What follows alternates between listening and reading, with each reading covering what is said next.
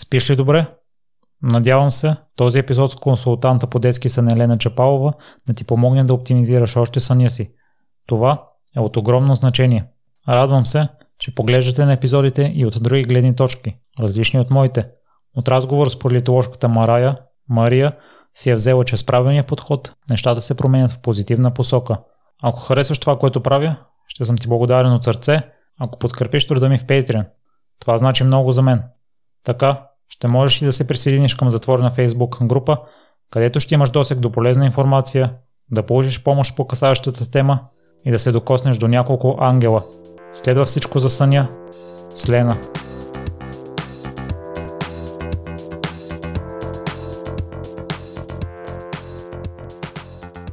Здравей, Лена. Благодаря много, че откликна на поканата. Последно време нашумя една книга Защо спим на Мати Уолкър и дълго време обкръжението около мен я препоръчваха, но аз си мислех, че знам всичко за съня, че 7-8 часа са необходими. Като цяло съм си го поставил като приоритет, да кажем, с изключение на някои моменти, в които имам ранен ангажимент и трябва да спортувам рано и да ставам рано или ако се налага късно да будувам, което е, е по-редкия вариант, но следващите дни наваксвам. Моята история с спането също е минала и през използване на мелатонин. По едно време бяха популярни такива проучвания, че това помага на съня заедно с магнезия. И другото, което знаме, че е хубаво последния час да нямаш досег до електроника, за да не ти се наруши съня. Чува съм и, са, и за горещите бани, но никога не съм го а, прилагал. А, автора на книгата Мати Уолкър гостува при Рич Роу и Рич Роу озаглави епизода, че спането не подлежи на обсъждане. Всеки трябва да си набавя нужните часове сън. Ти, като специалист в тази област и човек докосна се до толкова много родители и деца, защо смяташ, че се пренебрегва той на първо място? Да, здравей, Миро! Здравейте на всички! Аз благодаря за поканата да поговорим за тази важна тема. Аз защо съня се пренебрегва? Това е много хубав въпрос. Пренебрегва се, защото е, може би, най-лесната част на нашия живот, който може да бъде пренебрегната. Тоест, според мен, живота в последните, не знам колко, 50 години в такава степен се е променил и скоростта на а, живота е много различна и съответно на мен лично ми се струва и а, отчитам, че аз попадам в този капан. Сякаш а, съвременните хора а, имат а, много голямо желание да свършат много повече задачи, отколкото реалистично може да свърши един човек. А, предполагам, че си чул такъв израз 20, тези 24 часа на мистик, бих искал едно денонощие да включва 30 повече, но това наистина е един огромен капан, защото а, когато ние си слагаме толкова много задачи, които не са възможни за изпълнение, ние реално неминуемо трябва да жертваме нещо от нашия живот и в повечето случаи страда това, което лесно можем да а, жертваме и страда съня. Естествено, не е само. Много често страдат някакви други части от нашия живот. Част от хората не спратуват, част от хората ограничават своите социални контакти или правят нещо друго, но а, не знам как е при теб. А, с много от родителското работя аз а, и аз самата. Аз съм а, майка на две момчета. Просто виждам, че а, скоростта, с която живеем ритма, темпото е толкова, да са толкова големи, че сякаш това идва по един естествен такъв подхлъзващ начин. Май да ще пусна един час по-малко, макар ще мога да свърши това и това и това. и това е много важно, защото има много важна задача, да кажем, да помисля за децата или нещо друго да свърша, но по този начин а, всъщност често ставаме неефективни, защото когато съня не е достатъчен, ние също не можем да функционираме така, както бихме могли, когато се наспиваме. Така че това е една иллюзия, която обаче е толкова масова, че вече сякаш се превърнала в нашата реалност. Да, смисъл. Хората масово вярват това, че е нормално да си откраднеш малко, както ти сега каза, когато имам, например, желание да поспортувам по-рано, аз мога да посвоя по-малко. вместо да си а, някакси изграждаме ежедневието така, че това да не се налага да се прави, ние всички го правим. Много малко са хората, които не го правят. Да, това е много хубаво, което спомна, че е по-хубаво да си поспим един час повече и да сме пълни с енергия, отколкото пък през целия ден да се чувстваме неенергично и заради това да не успяваме и пък и да си свършим задачите. Да, да. А, лошото, че ние някакси... Аз наблюдавайки много-много хора, които не се наспиват, виждам, че а, много често ние даже не си даваме сметка, че ние не сме в най-добрата си форма. Тоест на нас ни се струва, че може би сякаш годините напредват, е, генето си казва думата нещо друго, но всъщност ние бихме могли да се чувстваме по много различен начин, но а, не правим това, което би довела до това. Лена, според теб оптималният брой часове, колко аз на различни места чувам различни информации, между 7 и 9 общо взето се обединяват mm-hmm. лекарите? А, няма тук норма, която въжи за всеки един човек. Има някакви средни значения, с които всички сме запознати, че средно трябва да спим не по-малко от 8 часа. Но а, и от моята практика, аз всъщност в началото може би трябваше да кажа, че съм констант по детски сън. Аз работя предимно с дечица до 3 годишна възраст. Понякога работя с малко по-големи, на 4-4,5. Но покри тях аз, аз работя с много неспящи хора, защото техните родители не спят съответно и вече чисто практически имам някакви наблюдения. А, така че тази цифра 8 часа не въжи за всички хора. Има хора, които наистина имам такива познати и приятели, които са способни да спят 7 часа месеци и години наред и това е тяхната норма и се чувстват добре пред тези часове, нямат никакви симптоми и сигнали, че те не си доспиват. Има хора, аз конкретно, например, за себе си мога да кажа, че от много години вече съм установила, че моята норма е около 9 часа и това е при едно нормално натоварване. Тоест, ако говорим за някакво извънредно психическо или физическо натоварване, често имаме нужда от малко повече, защото просто и тялото и нервната система се изморяват много по-бързо. Съответно, моето на норма е 9 часа и за мен 7 или 8 часа са крайно недостатъчни. И тук е важно всеки човек за себе си да установи колко часа за него е окей okay да спи. Има изследвания, които доказват, че има сезонни разлики. Да, т.е. че хората през зимата имат нужда от малко повече сън с 20, 30, 60 минути отгоре, през лято малко по-малко заради светлината. Да, т.е. това повече въжи за възрастните, отколкото за децата. Децата имат по-стабилни норми. А, възрастните хора, не знам дали ти го усещаш, наистина лятото сякаш със слънцето е по-лесно да спим мъничко по-малко. Зимата имаме нужда от като мечките и от малко повече спане. А, в книгата се споменаваше и за различните типове и автора съветва, ако не знаеш от кой тип си, като един тест, ако отидеш на самотен остров, в колко часа би си лягал и би си ставал, така може да определиш кога е най-подходящо време да спиш, а продължителността на спане по какъв начин може да определим за нас самите. Да, аз обикновено давам много прост, прост начин, по който можем да разберем колко трябва да спим, понеже по, така, по презумпция бих казала, че 90% от хората не си доспиват, за да можем да разберем колко всъщност часа са ни необходими, първо трябва да се наспим. Тоест как се случва това? Когато, да кажем, ние месеци наред или години наред сме спали един час по-малко, вие знаете, например, че някой път ние можем след обяд да полегнем в хол на дивана и изведнъж така да, да се унесем, което също сигнала, че не си доспиваме.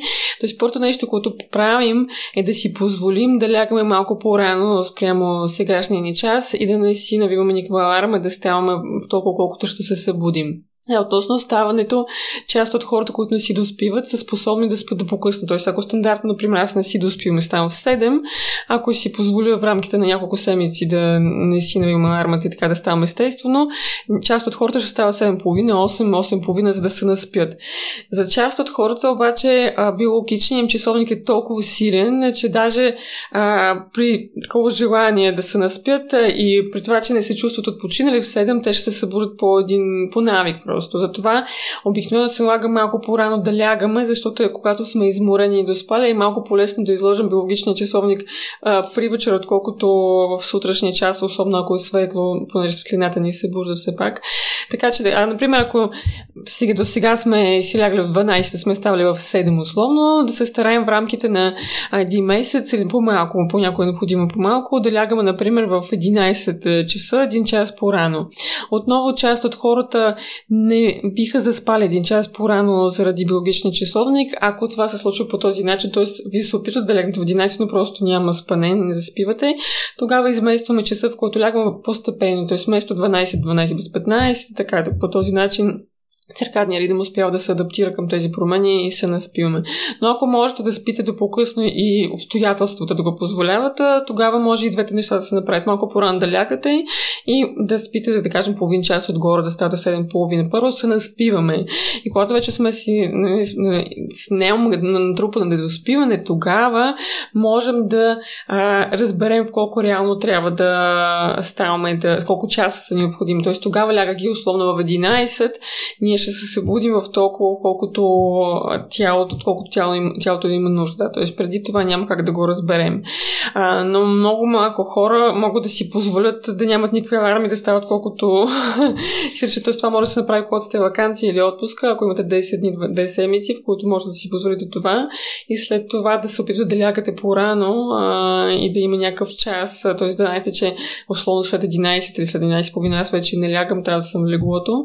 А, и по този начин организма ще си покаже. Ако случайно сте човек, който а, се нужда от малко часове сън, да, т.е. по-малко, например 6-7, лягайки в 11, вие ще започнете да ставате все по-рано. Тоест, вместо 7 да ставате в 6.30 и в 6 и тогава, ако този час ви е ранен, може би трябва по-късно да лягате. Но малко са хората, които се нуждаят от 6 часа, реално.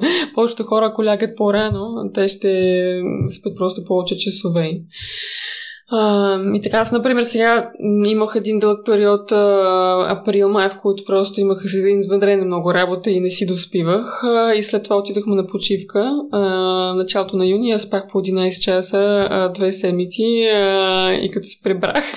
А вече, естествено, вкъщи нямах такава възможност, но две седмици, 11 часа, даже според мен и, и повече бих могла. И това просто е едно отспиване след толкова тежко натоварване, което не е добре да да прилагаме върху себе си, но по-добре, отколкото да не го приложим, ако все пак се е наложило да не спим известно време, достатъчно часове.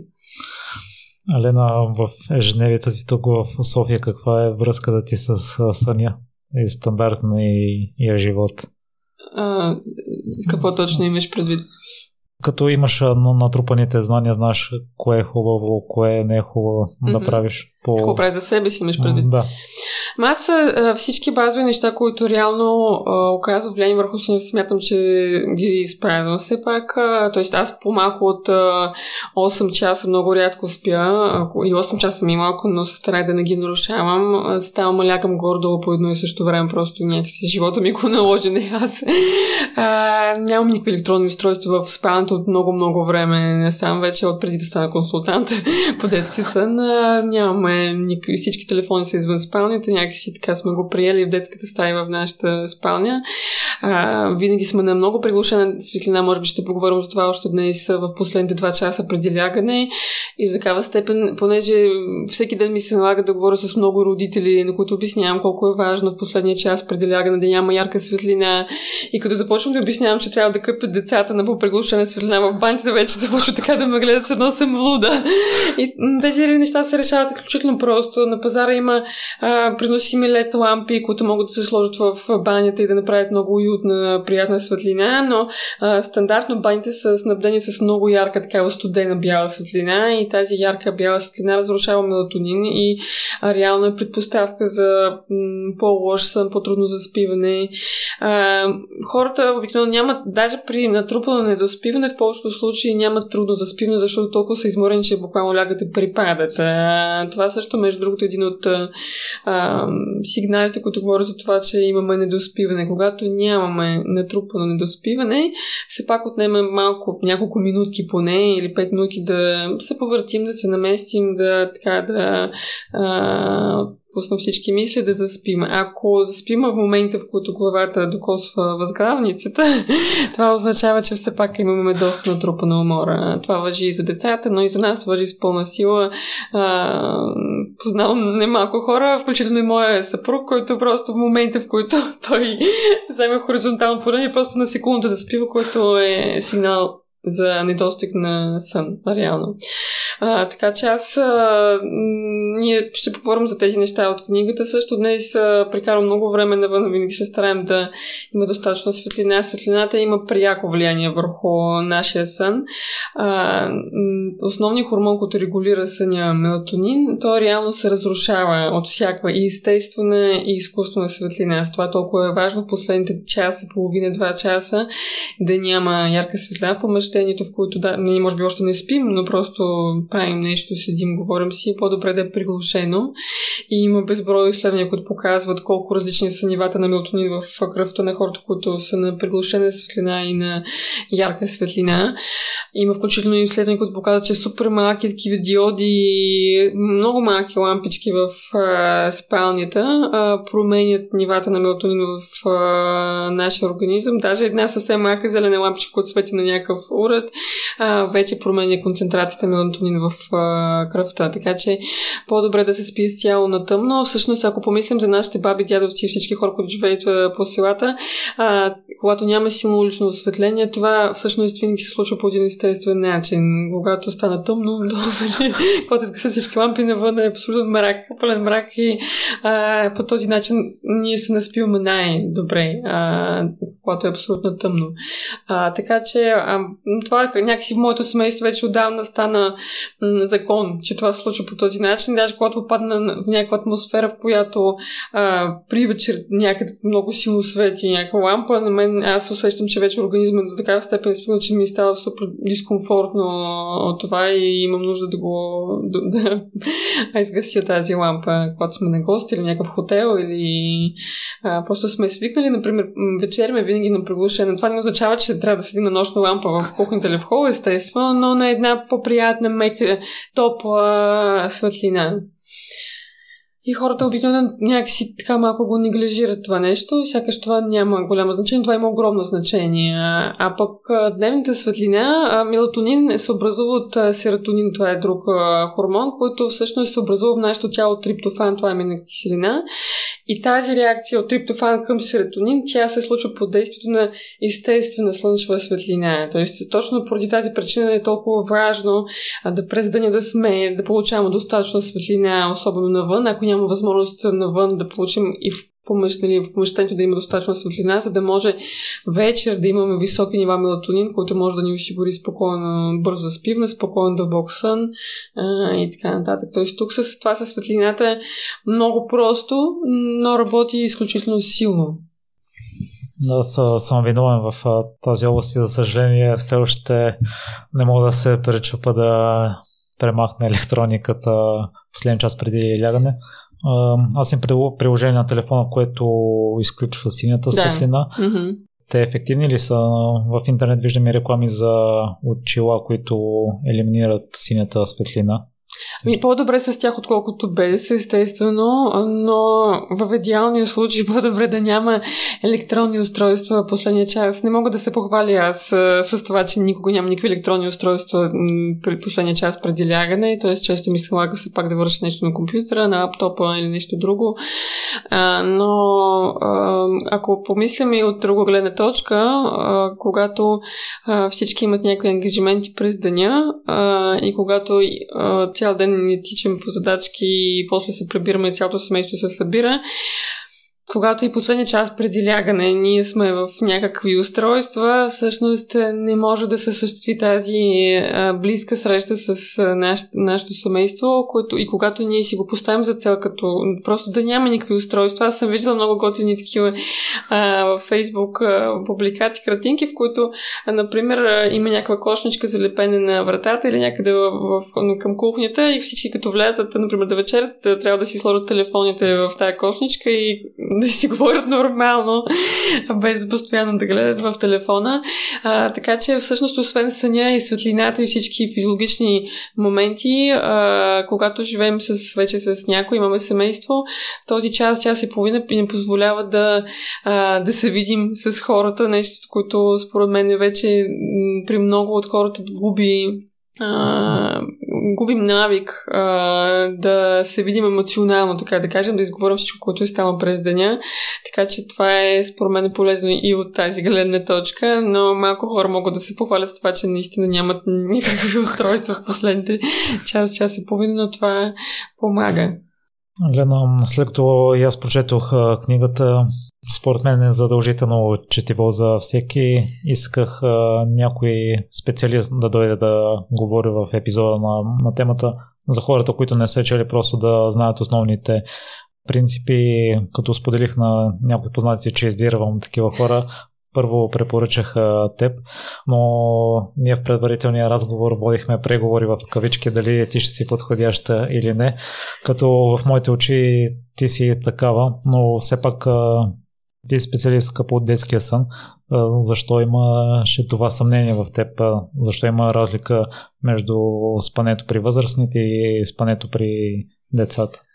А, базовите принципи, те са еднакви, но децата имат относително незряла нервна система и до 3 годишна възраст а, имат, например, при тях процесите на възбуда, т.е. всичко, което те, например, виждат нещо интересно, както и ние можем да видим нещо интересно, ние можем да се екзалтираме, но след това, след един час да сме абсолютно спокойни и това да не остане никаква следа при тях, това не се случва по този начин. Т.е. когато те получават много впечатлени стимули емоции, си, това много по-силно влияе върху техния сън и съответно а, методите похватите, които ние прилагаме като консултанти по детския сън, имат някакви специфики, нюанси и, и понеже работи с безкрайно много деца, там наистина се чувствам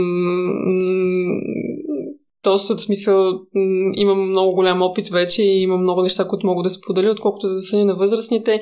Естествено, знам най-малко и покрай обучението и понеже съм и лекар, но все пак нямам толкова много практически наблюдения. Аз не работя с възрастни хора и не мога да дам съвети какво да се направи в тази или в... Ако... Естествено, това е просто здрав човек, който малко не си доспива. Ясно, че не е толкова сложно, но ако вече има някакви по-сериозни проблеми, не съм от тези хора, които се занимават занимават това. С това се занимават. А, а, има специфична такава специализация неврологична, т.е. има невролози, има съмнолози, има лекари в България, които се занимават с съна на медицина, в Токуда, в Александровска болница и в много други. Те се занимават с такива проблеми, когато вече нещо се заформи сериозно и имат доста опит и познания. А, затова така имах малко колебания дали аз съм човека, който може да отговоря на всички тези въпроси. Както казах, работя с много. Даже в моята работа като консултант, въпреки че разбира се, искам децата да спят и да спят добре и да се не спиват, аз винаги някакси фокус ми е в родителите повече, отколкото в децата, защото когато едно дете... Децата, с които аз работя, са такива, които се будят по 5, 10, 12 пъти на вечер, положение на седмици и месеци, да, т.е. не са такива, които епизодично нещо са направили направили, нали, заспиват си и се будят по 10 пъти е, там, половин година или една година подред. А, те също не се наспиват, разбира се, от това, че се будят толкова често, но тяхното недоспиване е някакси по-поносимо, защото а, ние не спим непробудно, ние всички имаме кратки събуждания, нашия сън се състои от много цикли и съответно а, те когато се разбуждат по 10 пъти, те обикновено преди да се разбудят излизат от цикъла на съня и преди да преминат към следващия имат разбуждане. А когато един родител постоянно бива събуждан от детето, то постоянно се изва... той се изважда от съня, от цикъла на съня и се чувства в пъти по-зле от детето. Реално майките просто тотално са изтощени. Така че, освен, че искам да работя, да го правим съня на децата, моят фокус винаги е бил в това да помагам на майките да се чувстват по-добре като родители, като хора, като съпрузи. И затова всъщност работя не само с а, децата, в случая с техните родители а, и техния сън също много се подобрява. Аз а, бях много така м- изненадана, когато малкият ми син а, а, той преди да го отделим в отделна стая, се бурдаше се един път на вечер и се местеше в нашето легло някъде към 5 сутринта. Често разказвам това. И още това съвсем кратко се бурда. Тоест, премества се, намества се и всички заспиваме. И после го отделихме и той започна да спи непробудно. И аз изведнъж усетих, че има голяма разлика между това да се събуди един път на вечер и да спи нали, цял вечер без това събуждане. Тоест, даже това едно събуждане влияе върху моето състояние. Камо ли, когато се събуждаш по 15 пъти пъти на вечер месеци наред. Така че, естествено, работи и с неспящи родители, но а, не съм експерт по този, по този въпрос да, да оправя съня на един възрастен човек, ако има наистина проблем. А, и автора това твърди в книгата принципите, които споменава там са ако не ги правиш, ако имаш проблеми с нея, първо да се опиташ да ги спазваш и вече ако не минава се налага да. лекарска намеса. Но Лена, твоето а, моментно развитие не е било продиктувано от, от теб самата изначално, наложила се наложило се това, защото ти си имала проблеми с второто дете. Но преди да разкажеш за това, ще разкажеш и за живота ти в Русия, тъй като до преди 9 години си живяла изцяло там в Москва и ще ми е любопитно да разбера за живота там, тъй като ти си втори човек, който е израснал в Русия. Втория гост, първият е минал през Украина, Молдова и Русия, но не чак толкова продължително, колкото теб. Да, аз съм рускини, да, аз съм израснала в Москва. не знам какво. Живот в Москва и живот в Русия са две различни неща, защото Москва е много голям мегаполис. официално са 14 милиона, реално са около 20 милиона с всички хора, които неофициално живеят там. и живота там е много, много различен. Аз много обичам Москва и сега точно нали, споделих, че утре отивам там за една седмица, но когато вече например, имаш деца, мисля, че живота там би бил много по-сложен за нас, защото е изключително натоварен, динамичен град, който е подходящ за образование, работа, връзки, срещи, културен живот, много активен. Но когато имаш малки деца, например, тук се чувства много по-спокойно. Иначе, питай какво да интересува, защото за живота в Русия мога безкрайно много да говоря, така че различно е. Аз се чувствам България наистина като дома вече, все пак след 9 години и много обичам България. А, Русия много ми липсва също, но на този етап не се очертава да живеем там отново, поне в близките години. А, не знам, сложно е да сравнявам, преки че София е столица също просто много по-малка и, и по-уютно някакси, по-спокойно, въпреки че съм чула много пъти, пък българите говорят, че колко голяма лудница е в София, особено ако те не са софиянци, но за мен след Москва живота в София е много прекрасен и е много такъв спокоен. Но Москва също е много, много интересен град, много красив град. Това много ми липсва архитектурата. Сега отивам отивам така за първи път отделям от, се отделям от децата и а, пътувам без тях и а, нямам търпение да се разходя сама в центъра. Наистина града е много красив и а, също много уютен. Първото ти образование в Москва ли си го завършила? Да, да, да. Аз съм лекар по професия. Завърших медицина там а, и там се специализирах, така че а, реално а, почти целият живот ми е бил там. Сега последните 9 години съм тук. Проблемите при теб са били с второто дете, а, с първото са не е било безпроблемен, но а, разказваш, че сте се чувствали безпомощни, не сте знали какво да направите.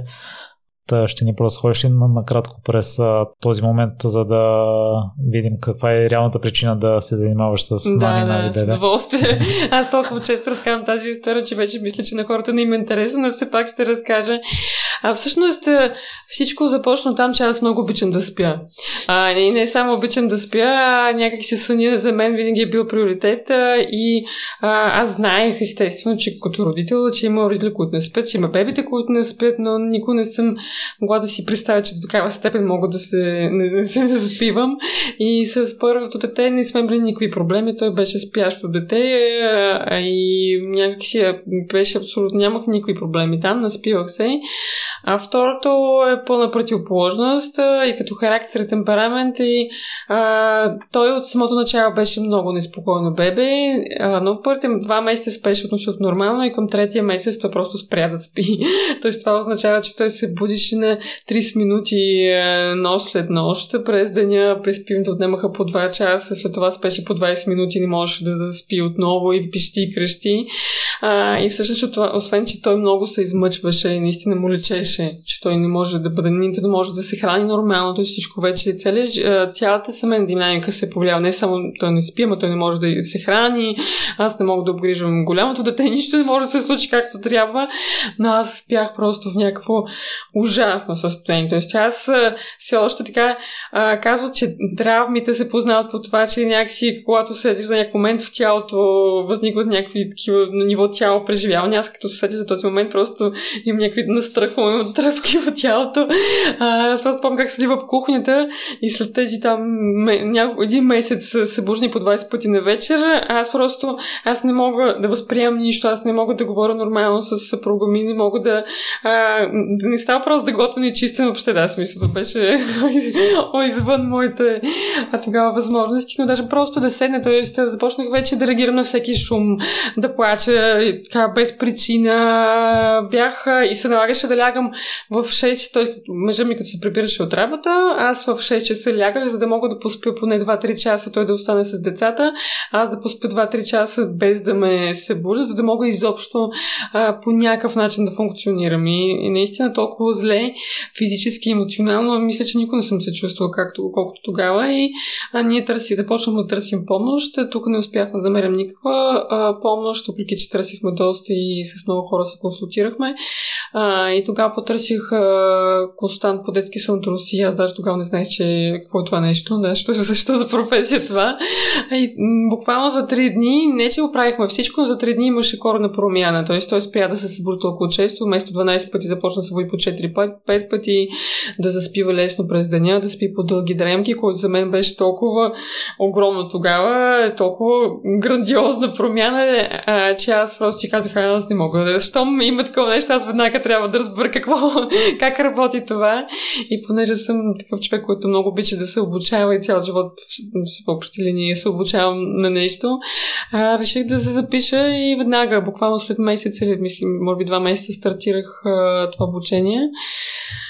А, и в последствие, в следващите няколко месеца се му правихме сънито, започна да спи много добре, ние да се наспиваме и това ме мотивира да стана консултант и да помагам на много други хора, които се оказват в същата ситуация.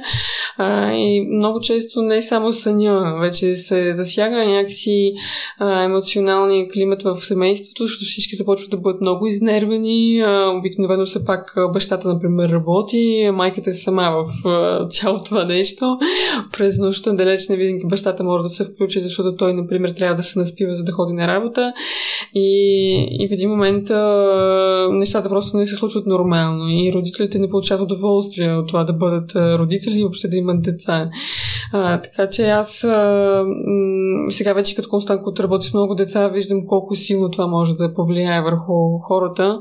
А, и съм много влюбена в тази работа. И не случайно така активно я разбивам, защото ми харесва и харесва ми тази промяна, която толкова бързо може да настъпи, ако прилагаме правилните стъпки.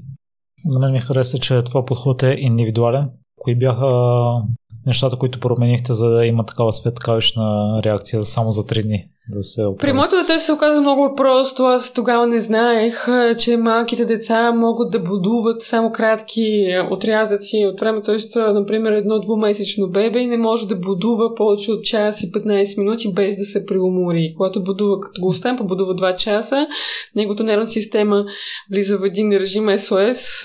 Аз трябва да спя, ма не спя и не спя и тогава вече се отделя много кортизол, адреналин и бебето влиза в едно супер превъзбудно в което не можем да го преспим. Ако ако заспи, тогава спи неспокойно, се бужда се от всеки шум, се бужда се с много плач. И всъщност, буква, първото нещо, което направихме, съкратихме интервалите, които той будува. Той започнахме да го преспиваме много по-рано и по-начесто, преди да се разплаче, преди да се разпищи, когато просто става ясно, че малко така вече се изморява и той започна да спи спокойно, да спи по-добре. А, толкова кратка и малка стъпка, която обаче промени живота за три дни а, драстично в онзи период на безпомощност казвате, че сте били в дъното. Аз сега имам една контузия за бягане и подобно като вас. Обикалям различни лекари, всеки от тях мисли, че специалисти си разбира от работата, но като не минава, знаеш, че правиш всичко, което би следвало да правиш, но въпреки това няма ефект. Та ще разкажеш ти отново малко повече за този момент на дъното.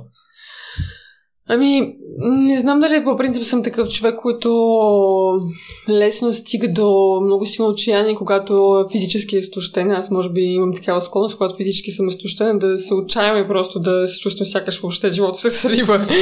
Но тогава наистина аз някакси а, вече започнах да... Тогава бях започнал да имам някакви мисля, че изобщо съжалявам, че имам второ дете, което абсолютно ненормално, като това дете е желано, чакано, обичано, прекрасно и ти изведнъж вместо да му се радваш, попадаш в такава абсолютно черна дупка, не смисъл, че никой няма да е по-добре, никой може да ти помогне, няма човек, който те... А, още повече, че предполагам, че си представяш много хора, ти казват, аз спокойно, за две години ще започна, нали, ще се оправи. Но ти като си в този момент, две години ти се виждат като... А, се да се, просто да се гръмнаш от това, че две години това може да продължава за щастие съм човек, който все пак продължава да търси помощ. Тоест, ако тук не успявам да намеря, ще търси търся. Сега тук имах, например, с малкия ми си някакъв друг проблем се получи. Той вече е по-голям на 3 години. И психологически ние търсихме помощ, ходихме при коли на специалисти и накрая не се получи. И накрая се казаха, не може да няма решение за това нещо. И, и намерих съвсем случайно един американски специалист, който буквално отново за една седмица успя да ми реши а, проблемите, да смисъл. Просто съм, слава богу, тези хора, които никой не се отказват и ще търсят, докато а, не намерят някакво решение. Но, за съжаление, виждам, че има родители, които а, по една или друга причина не ги осъждам при никакъв случай, по-скоро напротив ги подкрепям. Те в този сложен момент а, се предават и някакси те, ако веднага не намерят помощ, просто се отказват и не са готови да положат малко повече усилия да намерят такава. И затова всъщност а, се радвам, че вече тази професия по, така, повече навлиза в България, а, защото м- повече хора могат да получат помощ. Вече все пак има повече, по-голяма информираност за това, че изобщо няма нужда да чакаш две години, а може това да се промени. А, не от днес за утре винаги, но за един месец може да има вече огромна промяна. Поздравление за проявената на примиримост в да. всички тези случаи. След това ти избираш обучение в Русия, защото смяташ, че това е най-добрия вариант и на база на много проучвания си достигнала до него. Не знам дали е наистина най-добрия, но е много добър. Аз търсих много, да, т.е. тези два месеца преди да се запиша, аз търсих различни варианти в Штатите, в Австралия. Има много курсове и обучения. Всъщност това, което ме привлече в руската школа, в руски... Аз записах, записах този курс не защото съм руски и е, той е на руски, аз говоря английски добре, така че бих могла да, да запиша някакъв друг курс. А, а защото ме привлече ме индивидуалния подход точно. Тоест те не предлагат а, някакъв кастъм стандартизирано решение, което работи за всяко дете и всяко семейство, а те използват много, много индивидуален подход а, и той е много така а, ми е близък като цялостно в живота. Аз не вярвам в никакви стандартни решения за нищо. вярвам, че всичко е въпрос на а, това да намерим нещо, което става за нас. И те ме всъщност грабнаха, така, спечелиха с това. С това, че работят индивидуално и наистина се оказа така. А, и работя аз в тази парадигма, изцяло търсейки индивидуално решение за дадено семейство, а не нещо, което работи за всички. Лена, прочета в сайта, че освен индивидуалния подход, за който те поздравявам, тъй като аз съм на това мнение като теб и забелявам, че във все повече сфери, като че ли хората започват да прилагат такъв подход. Та другото нещо, което ми направи впечатление е щадящите ти методи. Какво означава това? Да, всъщност тази професия, тя е, така, е дошла от щатите а, и първоначално първите методи, които са използвали, а, са били доста по, така, не, не би казал по-груби, но те са включвали много повече плач а, бебето, т.е. може би си чула, може би не, а, има такъв метод, който се нарича край таут метод, в който ти а, заслагаш, например, дето в леглото, затваряш вратата и просто излизаш и го оставяш да заспи както дойде и дето може да плаче 2, 3, 4, 5 часа. 5 часа, разбира се, не, но може да плаче много преди да се заспи и по този начин не му правиш съня. Естествено, такъв подход аз не ми използвам, вече почти никой не го използва, но все още има доста други модифицирани подходи, които все пак включват доста плач. Начинът по който работим ние, аз също, не означава, че няма да има никакъв плач, но означава, че ние винаги откликваме, помагаме на детето да се адаптира, ще го гушваме, ако не може да спигне с кошарката и така нататък, за да може прехода към всички тези нови неща за бебето да бъде максимално плавен.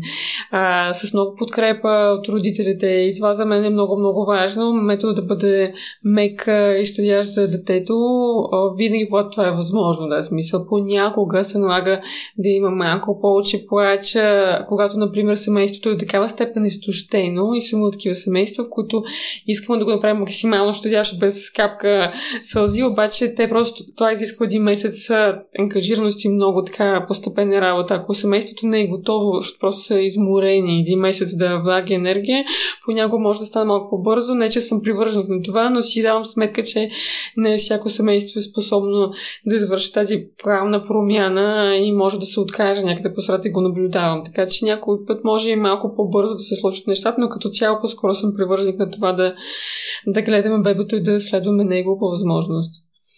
Алена, какво те накара от Москва да дойдеш в София? А, една проста причина, съпруга ми е българин и се преместих, последвах него.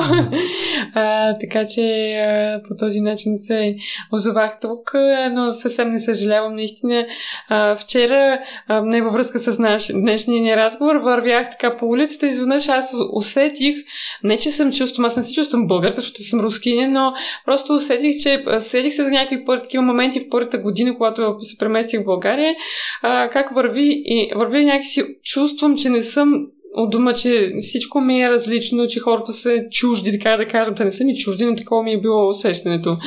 И как сега аз наистина това го няма някакси. Във времето, в годините, а, България се пак е много гостоприемна държава. Се почувствах, а, не усещам, че хората а, имат към мен нещо във връзка с това, че не съм българка, да, смисъл.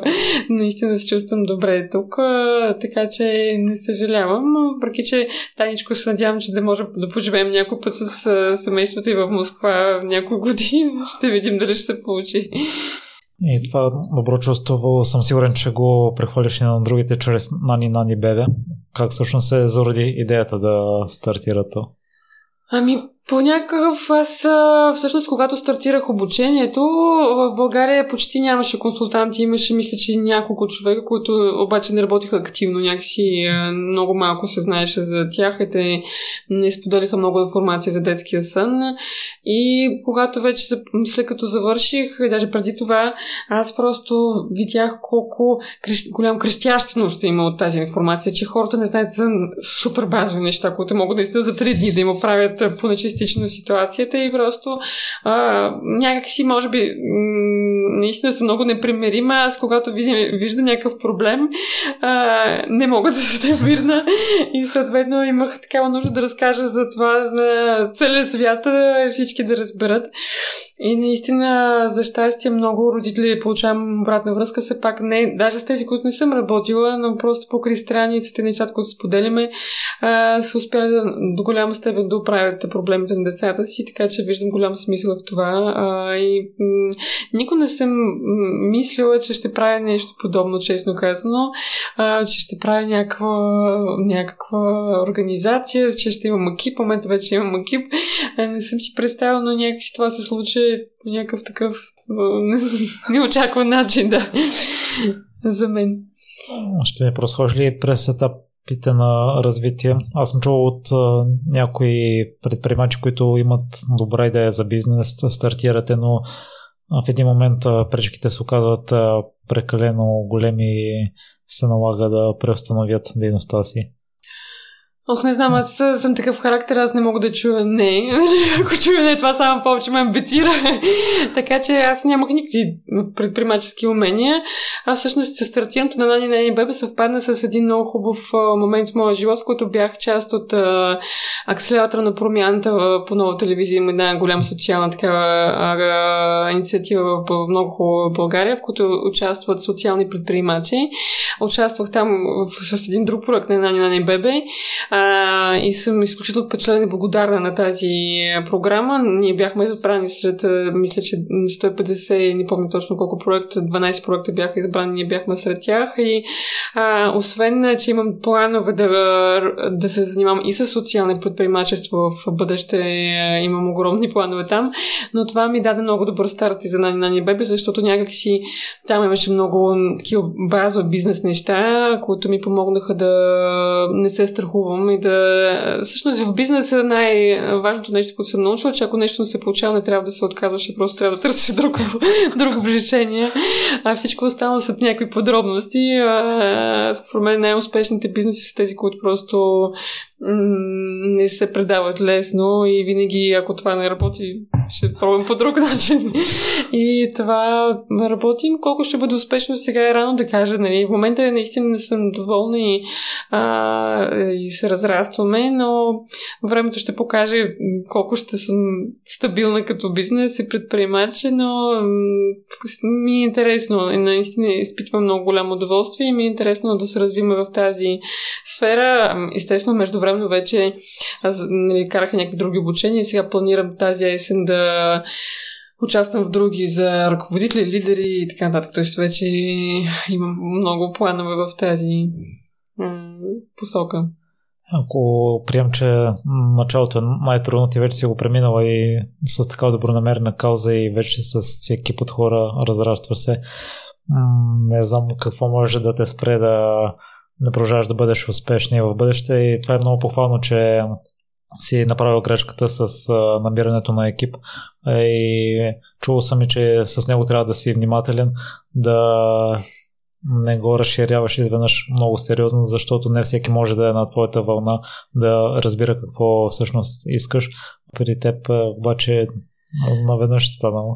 Да, ама много приясно ми е все още преживяването, така че не мога да кажа това е отново нали, ще стана време постепенно ще стане ясно. Наистина е сложно, защото а, когато, въпреки че съм много организиран човек и така мисля по много тези въпроси постоянно, но се оказа не толкова лесно да придам моите ценности а, на екипа веднага, защото всеки е различен и всъщност в момента даже повече се занимаваме с това, отколкото да говорим за детския съд, но те се нуждаят най-много от това. Но на мен в момента ми е по-важно да, да не по никакъв начин не, да не наистина да не нарушаваме тези принципи и ценности, които за мен са приоритета. Винаги съм така подхождала с тях към този...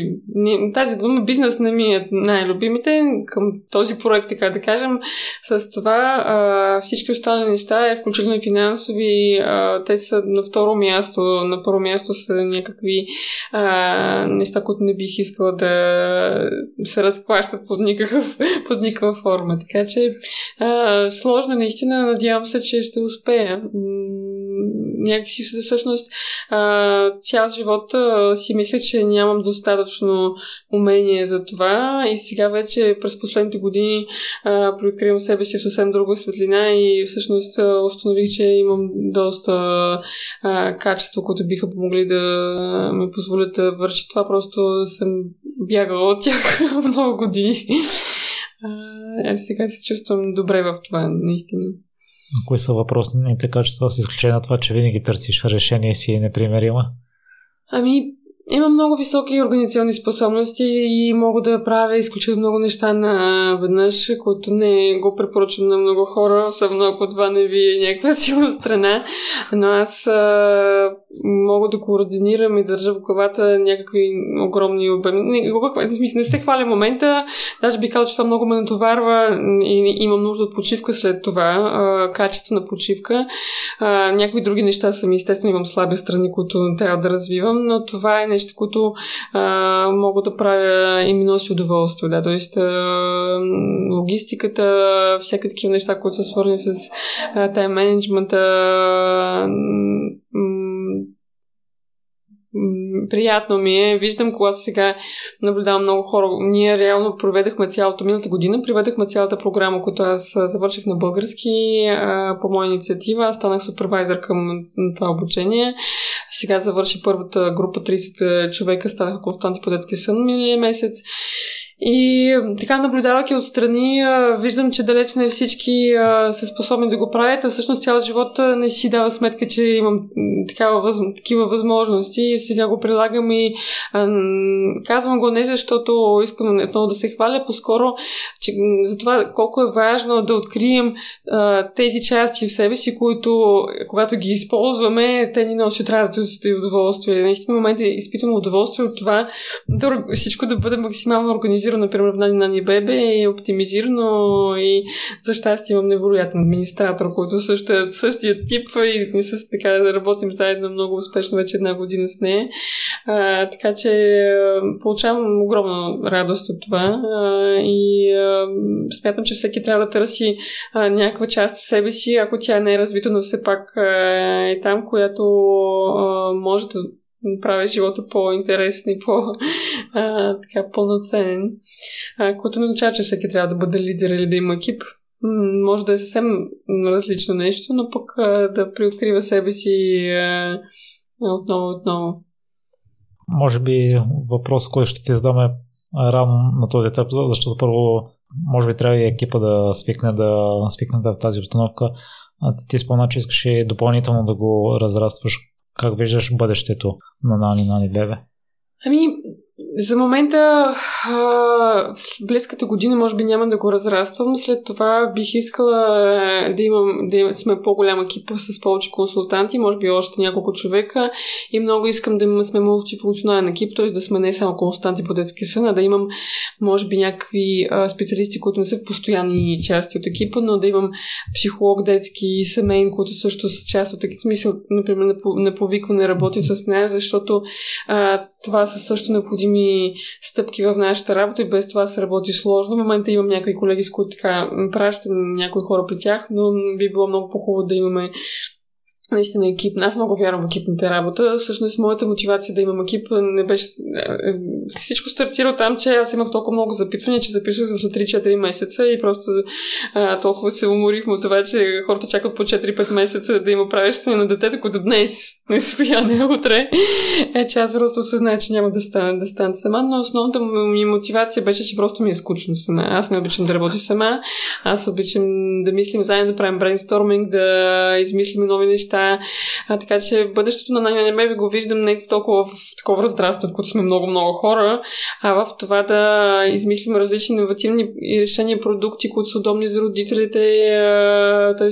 да надграждаме в тази а, сфера. И съм сигурна, че ще успеем, ако съм сама, няма да мога. Тоест, аз не вярвам, че един човек, сам човек може да постигне много неща.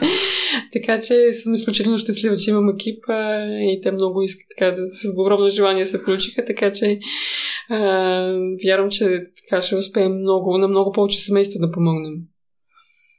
Проблемите за съня нямат сезонност до момента, в който си била сама излизала ли си такава почивка, каквато ще излезеш сега в Москва? Да, да, винаги си прави почивки задължително. Сега ще бъде най-де по-лесно, защото не трябва да отказваме, но все пак да, винаги си прави почивки. Но, за съжаление, когато си предприемач, тези почивки много рядко са истински почивки, които наистина можеш да се откъснеш изцяло от абсолютно всичко. Т.е. когато имаш собствен бизнес, това е почти невъзможно. Винаги има нещо, което и ти, си пак трябва да го погледнеш. А, така че една от тези, които съм си поставила е да се уча да делегирам правилно и да разпределям а, всички важни задачи между хората в екипа, а не просто аз да а, решавам всичко. Това не ми е интересно. Тоест, а, виждам много голямо предизвикателство за себе си в това да, да се науча правилно да делегирам и да подбирам от екипа правилния човек, който най-добре ще се справи с тази задача и той да има желание да работи с това. Така че а, Надявам се, че ще се случи един ден така почива, в която мога за две седмици тотално да се откъсна, без да отварям нашата работна страница на 99 Baby До сега не ми се получава да, откъсна, да се откъсна изцяло. За съжаление, винаги има нещо, което трябва да смисля да погледна.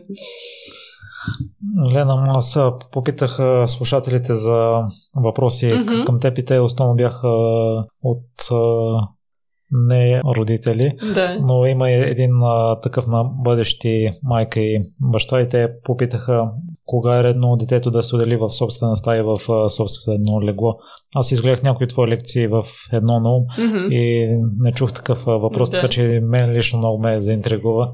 А, за, специално за стаята, Американската педиатрична асоциация, която е провела най-много изследвания относно това как да направим съня на бебето безопасен, максимално безопасен, не препоръчва бебето да спи в отделна стая до 6 месец. Да, т.е.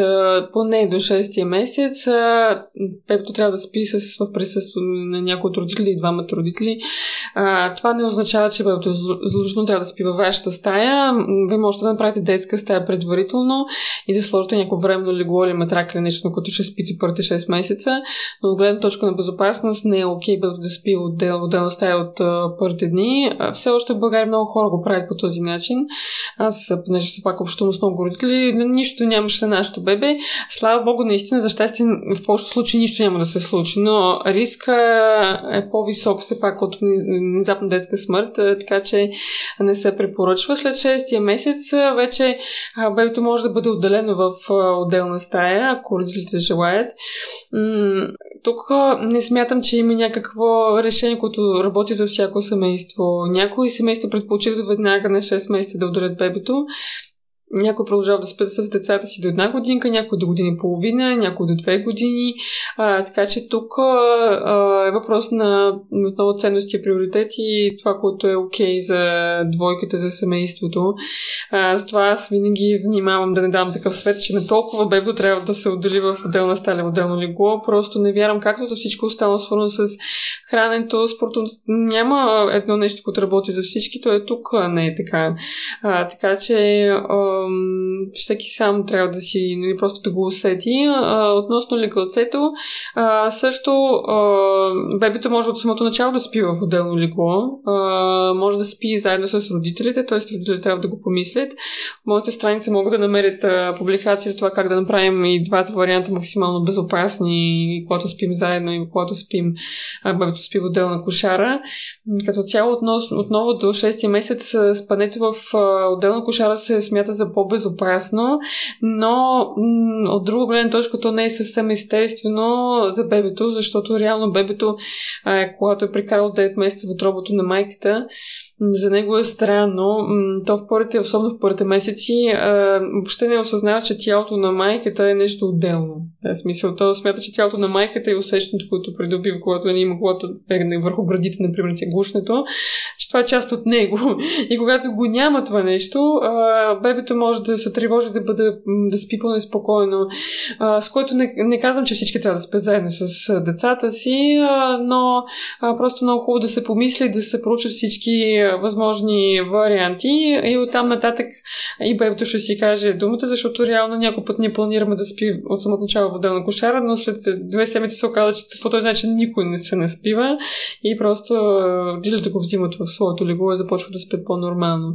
А, така че тук няма някаква обща схема. Относително лесно децата се отделят а, в отделна стая на една годинка. Така от моя опит виждам, че доста лесно се случва и по-рано може е лесно на 8-10 месеца. За мен лично като майка това е рано, за някои родители е съвсем окей, okay, да, така че този въпрос е а, много индивидуален, да, т.е. тук няма някаква норма.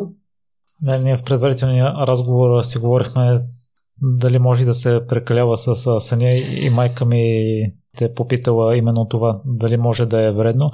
Тя ми разказва, че като ученичка цялото лято е спал по 12 часа не е. А при няколко епизода политложката Марая ми каза, че след изтощение няколко последователни ни е спала 10-11 часа, което предварителния разговор казахме, че е нормално. И ти го сподели вече в епизода, че ако имаш моменти на недоспиване, нормално човек да, да да си на вакса. Но на мен тази ситуация с майка ми ми струва голяма крайност. 9 месеца да дават отражение 3 всъщност. Ами, а, първо, аз не мога да кажа дали ние не можем да знаем дали тя има някакви здравословни предпоставки за това нещо, но а, да, да, когато ние имаме безкрайно дълго недоспиване, една седмица няма да е достатъчна със сигурност. Аз имам една колежка, тя е детски лекар от Русия и тя скоро беше споделяла в Инстаграм някакви неща, че всъщност също не си се не спива много-много време и след това се е наложила 3 месеца да спи по 11 часа, въпреки че нейната норма е 9 часа, да смисъл, за да може да се отспи въобще и да се наспи и след това да спи по-малко съответно. А за учениците специално, те понякога са толкова претоварени и преуморени и спят много малко часове, заедно с голямото натоварване, че всъщност би могло да после да бъде по този начин, който описва казваш. А, на въпроса дали можем да прекаляваме, дали е вредно да прекаляваме с съня, а, ние не можем да прекалим с съня. Нито един човек не може да спи повече, отколкото му е необходимо. Това е невъзможно. Просто така е направен в кавички нашия организъм, че това е невъзможно. Просто сме свикнали да не, не спим достатъчно и за това, а, ако ние дълго време не сме спали достатъчно и след това си позволим да спим повече, да, то може да изглежда като някой прекалявам да спим до 10-11 преди обяд и това да продължава няколко седмици, но всъщност ние просто се наспим в този момент и когато се наспим ще спрем да се събуждаме толкова късно. А, аз а, имах един период в живота, в който аз тън, много обичам да танцувам и ходих на един лагер, танцуване, в който а, по цял ден и нощ, нали, хората танцуват. И съответно една седмица не спиш почти, спиш по 2-3 часа и през цялото време ти танцуваш. Това е много голямо физическо натоварване, безкрайно голямо недоспиване. И след това аз всеки път, когато се 4 пъти ходих до този лагер, всеки път, когато се пребирах от този лагер, аз първия ден помня как спя, спях 16 часа без да се събудя. Въобще смисъл. Аз това беше в Швеция в, и в едно село шведско и после, за да пътувам към Москва, трябваше да мина през Стокхолм и в Стокхолм аз живеех в един хостел. И в този хостел имаше някакви хора в стаята, те си сушаха там костите с шуари и така нататък. Аз тези 16 часа просто не съм въобще ме запалваха лампата. Тоест след една седмица с поне по 2 часа, два дни по 16 часа и след това още една седмица по 12-13 часа непробуден сън. А, разбира се, не всеки човек е способен да, да наваксва по този начин. Да. И въобще не е полезно, да, смисъл, не, не го рекламирам, но просто съм имала такива периоди в живота. А, но да, а, обикновено ние а, ще спим много повече, когато не сме спали известно време и това е хубаво за нашето здраве, реално, а, като някакъв рестарт и след това вече, ако успеем да влезем в нормален ритъм без това безумно недоспиване, а, тогава естествено си гарантираме много по нормален живот, по-добро здраве и по-дълъг живот също да ако спим достатъчно. Аз си мисля, че не винаги спа пълноценно и достатъчно и при живота си само 3 или 4 пъти по спомен съм спал около 10 часа. Някой път, ако спа повече 9, да кажем, и първия път си спомням, че даже се оплаших малко, тъй като беше нещо ново за мен. В автобиографията на един от победителите в обиколката на Франция, ако знаеш mm-hmm. обиколката на Франция, което е най-изтощителното спортно събитие. И той споделяше, че от а, много нерви, тъй като имаше една специфична ситуация тогава. Имало две-три нощи, които не е спал като хората и въпреки това се е представил на максимално ниво. И аз някой път а, при себе си го лавям, че ако не спа достатъчно, съм по-енергичен, отколкото ако съм се наспал.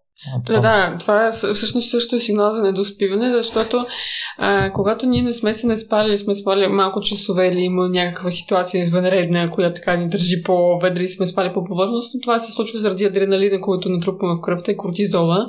А всъщност това са такива хормони, които ни карат да действаме, да се мобилизираме да, и да се бием, така да кажем, с други думи, а, еволюционно. А, и а, особено когато имаме недоспиване, възрастните хора имат нещо нещо като, не знам как да го кажа на български, като set point, а, а, някаква точка, т.е. ние сме свикнали да спим по 7 часа, например, и даже ако нашата нужда е всъщност 8 часа вместо 7, когато започнем да се опитваме да го изместваме, можем да се чувстваме по-зле, отколкото ако спим по 7 часа и сякаш по-малко енергия и сякаш още повече ни се спи. А, и това се случва, защото започваме да а, да, раз, така, да разбалансираме биологичния часовник и циркадния ритъм, т.е. Нали, свикнали сме да ставаме в 7, а се опитваме да станем, да легнем по-рано или да станем малко по-късно. А, и но е нормално в първите седмици да има такова някакво а, усещане, че сякаш това не само не работи, а пък още по-зле се чувствам. А, после това преминава и отминава. Тоест това не, не бива да ни а, кара да мислим, че всъщност аз не трябва да спя толкова. Адреналин и кортизол, които м- масово са повишени в, при много хора техните нива, а, ни кара точно така да се чувстваме, нали? Готови сега, готови да тичаме, да правим нещо, но когато стресът вече е отминал и фактор, който го е причинил, ние трябва да имаме някакво разтоварване и много често не го правим. Това разтоварване може да е спорт или нещо друго, в което нали, да примахнем това напрежение.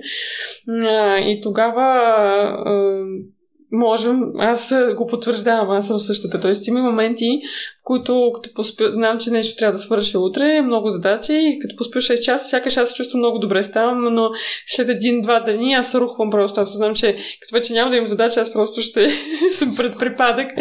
А, така че това не са хубави неща. Една смисъл, това са а, такива а, стресови реакции, които са естествено вградени в нашето тяло, но когато ние постоянно си ги а, поддържаме на това ниво, а, всъщност ние отново а, компрометираме нашето здраве и имунитета и всичко останало. Тоест, и това е масово. Да, смисъл, високо ниво на кортизол, изтощение на бъбречни жлези, масово хората се чувстват по този начин, сякаш а, сега трябва да се просто някакъв лъв, да, смисъл, но то, нали, живота не е само борба. Лена, на мен много ми се иска да имам стрикна програма на лягане и ставане, но за съжаление работата ми е такава, че не е с стриктен работен график. За щастие не работя нощем и има много хора обаче, които работят на смени през целия ден или от, време на време се налага да дават нощни смени. Какви са твоите препоръки за тях? Аз при мен съм забелязал някой път, ако знам, че имам възможност да се наспе и си казвам, ето сега малко ще наваксам, пък точно тогава, като ще нещо става и не успявам да спа нормално и съответно от предишните дни а, натрупаната умора си продължава и следващите дни, като нямам чак такава свобода и сигурност, отново не мога да си наваксам със самия. Mm-hmm. Аз нямам тук много големи наблюдения, практически опит, който мога да споделя. Аз като лекар, като специализант, ми се е налагало също много пъти през нощта да имам смяна. Аз лично въобще не го понасям това нещо, но страшно много приятели и колеги лекари работят през нощта много често. Тук пак по-скоро бих казала, че зависи от човека. Има хора, които, въпреки че вече е светло, да не е започнал, те ако не се спали цяла нощ, все пак ще могат да легнат да поспят. Хубаво е да не се обръща режима изцяло по възможност, да не става така, че през нощта винаги работи през деня а, спят, естествено. Но нямам, честно казвам, някакъв съвет. Това е до такава степен изкуствена ситуация ситуация, която а, вече е свър голям компромис а, и не знам какво точно може да а, в смисъл да помогне тук. Тоест, в идеалния случай, нали, а, те да не лягат веднага сутринта, когато биологичен часовник им сигнализира, че трябва да стават, а, но това не винаги е възможно. Да. Тоест, тук а, по-скоро, според мен, хората, които на които им се налага просто да живеят такъв живот, трябва да намерят, и те обикновено да го намират, е такова решение, което работи най-добре за тях, в кои часове да легне, в кои часове все пак да съм със семейството, в кои часове кога да спя, те знаете обикновено как а, се случва, но а, когато е възможно все пак това да не бъде а, постоянна работа. Тоест, аз бих препоръчала все пак, т.е. да кажем, сред лекарите, а, например, ние като обикновено в повечето случаи има някакви периоди, периоди. Тоест работиш 6 месеца само дневни смени и след това, например, имаш 6 месеца нощни там два пъти седмично, но след това имаш 6 месеца почивка, които можеш да наваксваш и да спиш нормално и да не работиш през нощта. Разбира се, има професии и специалности, в които това е, не е възможно. Или хората работят само нощна смяна. Не знам в България до каква степен това е хубаво се заплаща това, че хората имат толкова обърнат режим, но това е изключително компромисна ситуация, в която няма някакво гениално решение как да им помогнем да, това да бъде променено, да смисъл. Тоест, е, трябва да се търси в кои часове, в кои, ако спя, се чувствам най-нормално всъщност и все пак да се опитва да си осигуряват достатъчно сън също да. Това не винаги, в повечето случаи такива хора, които работят нощно, те изобщо не спят достатъчно. Тоест, те се спят някакви часове през деня, но те са по-малко, отколкото стандартно спим. Баща ми доста години работи в централата на смени и смените обхващаха целия ден. Имаше сутрешни, следобедни и нощи, но, но той се беше направил такъв график след коя смяна, кога спи. Какъв би бил твой съвет за хората, които да, за лекарите, примерно, или някои хора, които от време на време трябва да дават нощни смени, или за хората, които някой уикенд желаят да се отпуснат, да отидат на дискотека и да будуват цяла нощ които, да кажем, инцидентни будувания през нощта. Uh, моят съвет е бил, когато, да пример, те с uh, будували цяла нощ, после спят там 3-4 часа с утрешните часове, след това все пак да се опитват да помогнат на биологични часовник с това, например, да излязат на ярка светлина, uh, когато те са будни, има предвид вече, нали, те са поспали, например, от там 8 сутринта до 12 на обяд и след това да покажем на биологичен часовник uh, сега е момента да будуваме. А, и да спазим всички основни неща, все пак да се опитват да, това да не се повтаря нощ след нощ, а, както много студенти го правят не само с дискотеки, да учат някакви неща през нощта. А, тоест тези часове, много малко хора, между другото, наистина имат фиксирани часове на лягане и ставане, а това е изключително силно подобрява качеството на съня. Тоест това а, помага на циркадния ритъм да бъде много стабилен и всъщност да влиза синхрон с всички останали процеси в нашето тяло и прави съня по-дълбок, така че а, това би го препоръчала да няма голями, големи разлики, разминавания, то лягам в толкова, то лягам по-късното, 2 часа по-рано, т.е. това не е добра идея.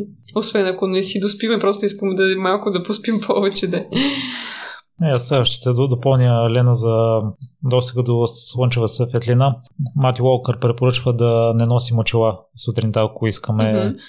да има такава, за да може да е по-голям ефекта. Да. Анна Мария също е задала няколко въпроса. Може ли, ако се подобри качеството, да се намали количеството? А, не знам, не съм сигурна тя какво точно има предвид. Обикновено това се случва, например, в моята работа. Да, т.е. когато, например, работя с едно неспящо дете, което се събужда на всеки час, например, спи, то спи 11 часа нощен сън.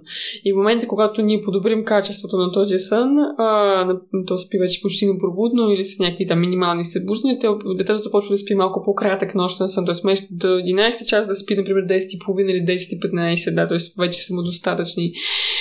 а, при възрастните хора а, може да, ако, ако качеството е по-добро и а, наистина много добре спи човека, наистина може да спи малко по-кратки часове, но тук а, границата е много-много фина. Тоест, като я прекрачим, а, вече няма значение какво е качеството. Важното нали, е важно, че не, отново не спим достатъчно. Така че а, това съкръщаване няма да е повече от там половин час разлика, бих казала то със сигурност а, не се съкръщава с 2 часа съня от това, че сме спали по-качествено. Да, тоест, това е гарантирано не е така.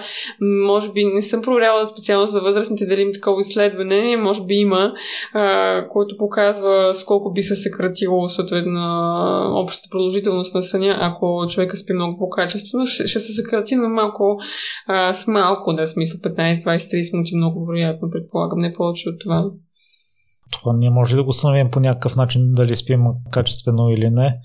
След малко ще сегнем темата за алкохола и кафето, че някои хора ги употребяват и късно вечери, въпреки това нямат проблем с заспиването, но автора казва, че всъщност влияем на качеството на съня, не, не спим толкова дълбоко. Може да спим 8 часа, но да. не е толкова дълбок сън. Ама има обективни и субективни критерии за това дали спим качествено. Субективните, те не са, те са важни също. А, най-вече в това как се чувстваме сутринта и как се чувстваме след това целият ден, през целият ден. Тоест, когато съня е качествен и достатъчен като продължителен, продължителност, ние можем, а, ние сме чувств, се чувстваме починали, а, когато се събудим първо. А, второ, през целият ден имаме достатъчно енергия, освен ако няма друго, някакво здравословно състояние което би ни накарало да не, не няма достатъчно енергия. А, и не сме пред припадък във вечерните часове. Тоест, когато а, не малко хора, и съм сигурна, че след вашата аудитория има и такива, а, вечера, да кажем, към 8-9 вече са в едно състояние, в което можеш просто да седнеш на дивана и да не мърдаш, а, в смисъл просто нямаш достатъчно никаква енергия.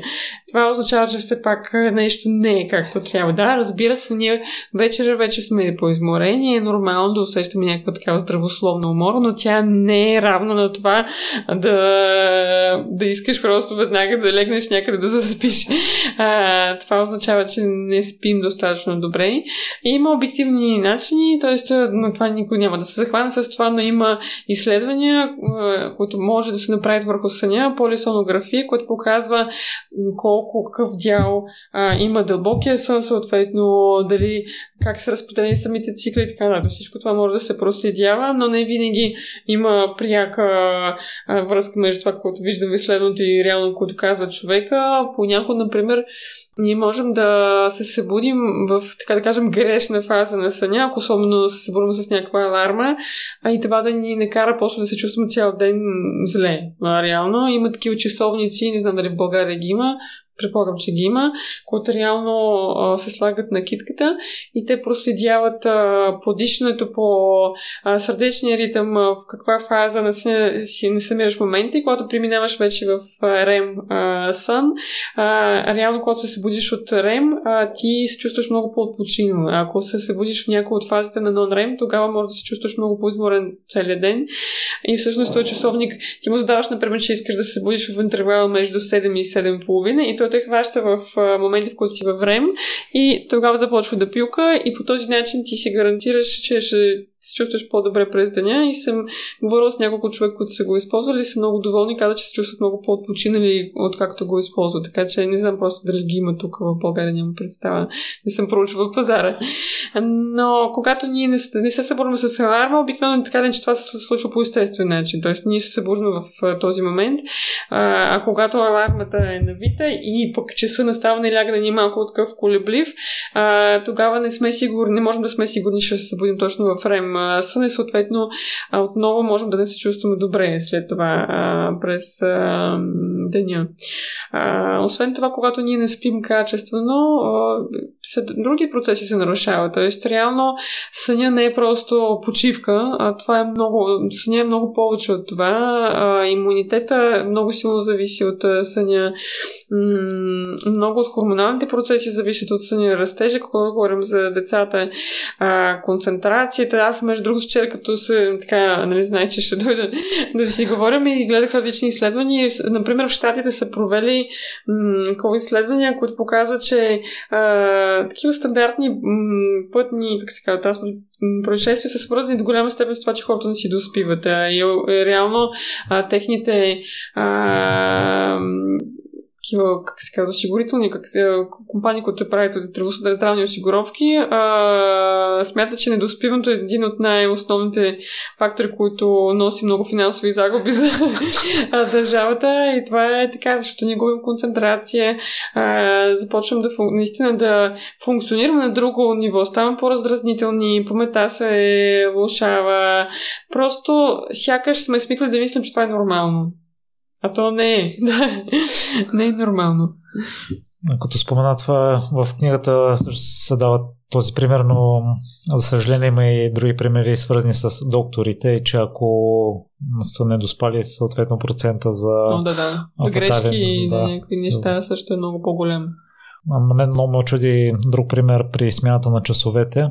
Увеличават се сърдечните удари при смяната, в която спим един час по-малко, а когато спим е, един час повече, също се обратния ефект намаляват а, драстично.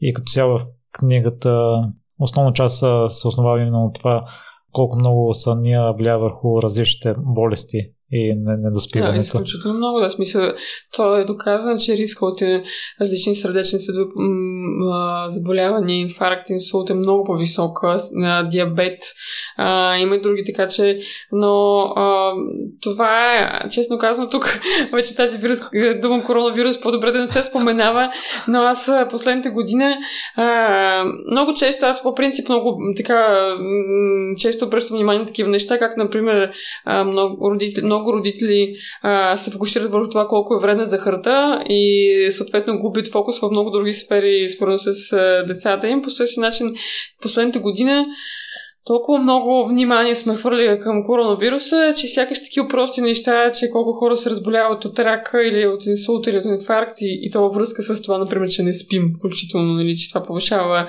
риска, а, сякаш се неглижира. Ама реално, ако погледнеш вероятността да умреш от инсулт или инфаркт е в пъти по-голямо от, например, коронавируса, а, но това са такива обществени тенденции. А, но и на лично ниво много често ние сме склонни някакси да затваряме така да не, не искам да мисля за това, няма да ми се случи, но съня е нещо безплатно, в което можем да инвестираме нашето време а, всеки ден, за да а, си осигурим много по-добро здраве а, и много по-добре, не само здраве, а това да се чувстваме просто по-добре всеки ден.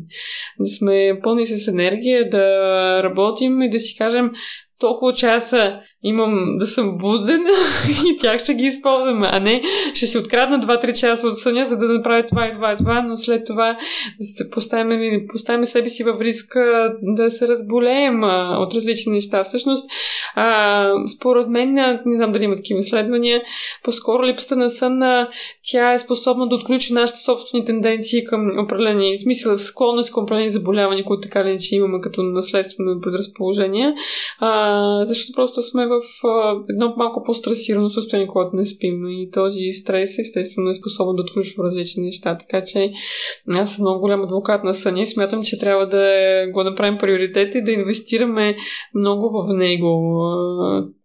Безплатните неща рядко привличат хората, но съня е едно от такива неща, които си заслужава да, да, да мислим за него и да не го подценяваме.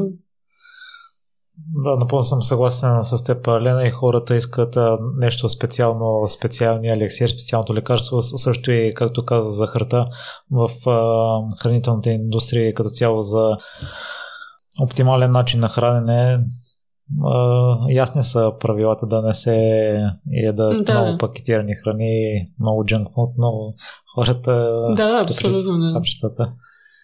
Ме за, за щастие все повече хора някакси така мислят за това какво едат, какво правят въобще със своя живот, така че има смисъл, но със съня, а, освен, че това ни дава много по-голяма вероятност, че ще сме поздрави, то когато спим достатъчно, това дава и мигновен ефект просто в това, че се чувстваме по-добре, така че си заслужава да си припомним какво е това усещане, когато аз постоянно се наспивам.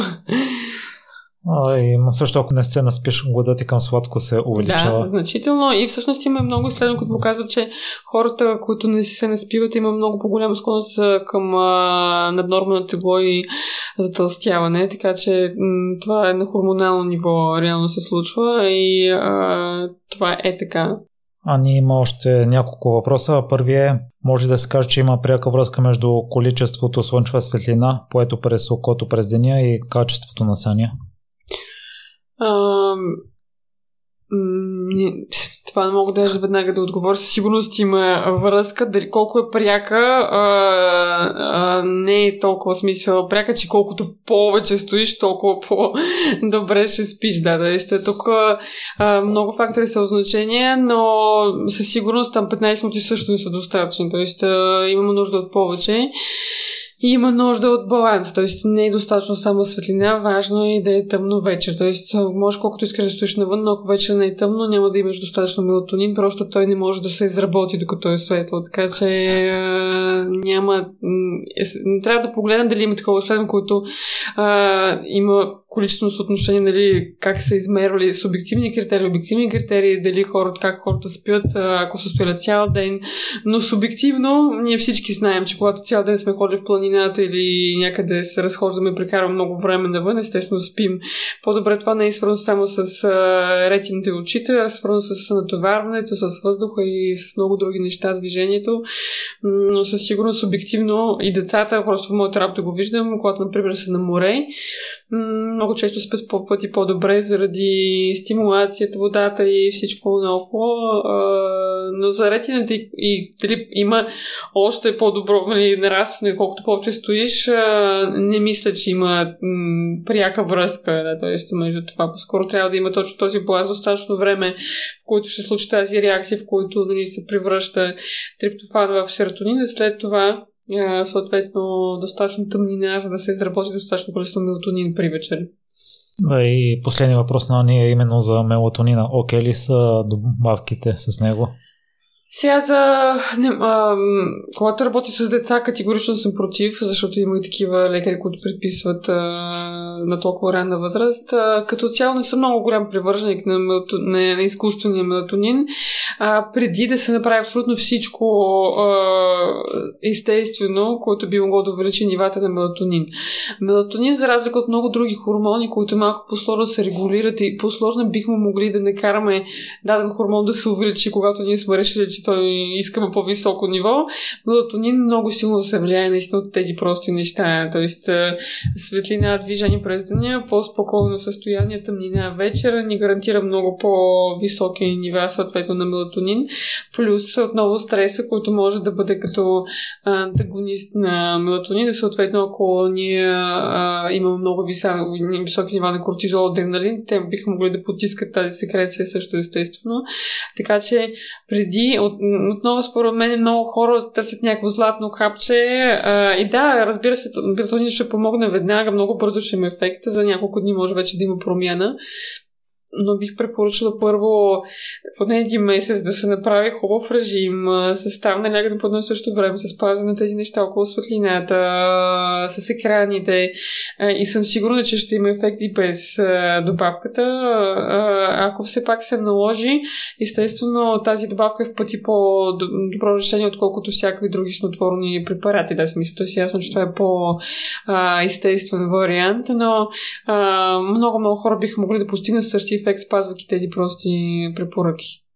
Аз в кратки интервал, в който пих мелатонин, че тогава имах сравнително добра регулярност на съня и не усетих никакъв ефект от да. тях. Чувал съм и, че магнези преди сън също mm-hmm. помага на съня. Магнези помага пак е относително субективно, но помага, защото помага отново това напрежение и стрес малко да спадне и мускулите да се отпуснат. А, субективно е. Аз а, във всички периоди, в които работи повече отколкото трябва, които не са малко в последните две години с най-нани бебе, определено виждаме разлика, когато пием и магнези. Лично аз спя по-добре, по-дълбоко и се чувствам по-отпочина, отколкото ако не пия такъв. Така че не, не че го препоръчвам на всички, но когато сме прекалили по някаква причина, той може да бъде от полза с натоварването има предвид. Или не, нека да преминем набързо през 12-те uh-huh. принципа, които автора изрежда в книгата. На първо място е регулярността, да ставаш и лягаш по едно и също време.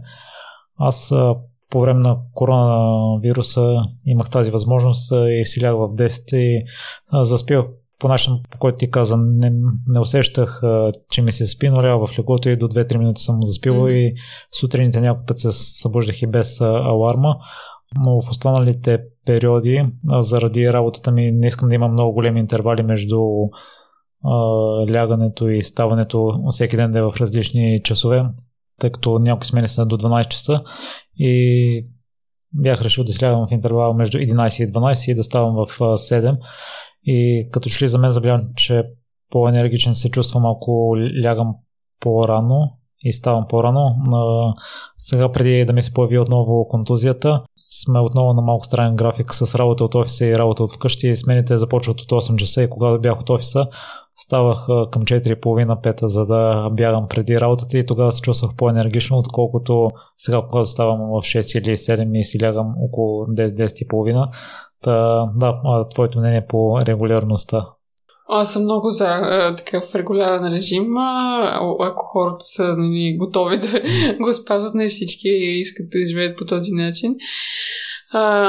Ние можем, а, ние като а, всички хора имат различни а, а, настройки, така да кажем, на биологични часовник и има хора, които, както казваш, които, например, ако лягат в 10 и стават в 6, малко по-рано, се чувстват по-добре, отколкото ако лягат, например, в 11 и стават в 7. А, сега, при някои хора това е въпрос на някакво пренастройване на часовника временно и би могло да стане така, че лягаш, например, в 11 много време или ставаш 7 отново се чувстваш ведър, но при някой не е така. При някой до такава степен вътрешния ни часовник е а, настроен на 6 часа, че по-добре целият режим да бъде нагласен така, ако се чувстваш наистина по-добре. А, така че тук а, има и такива естествени сови, така да кажем, които лягат късно и имат и се чувстват добре, когато стават малко по-късно. А, но когато става вече прекалено късно, това вече е в разрез с нали, слънчевата светлина и в повече случаи човек просто не се чувства добре. Ако се чувства добре, естествено няма никакъв проблем с това.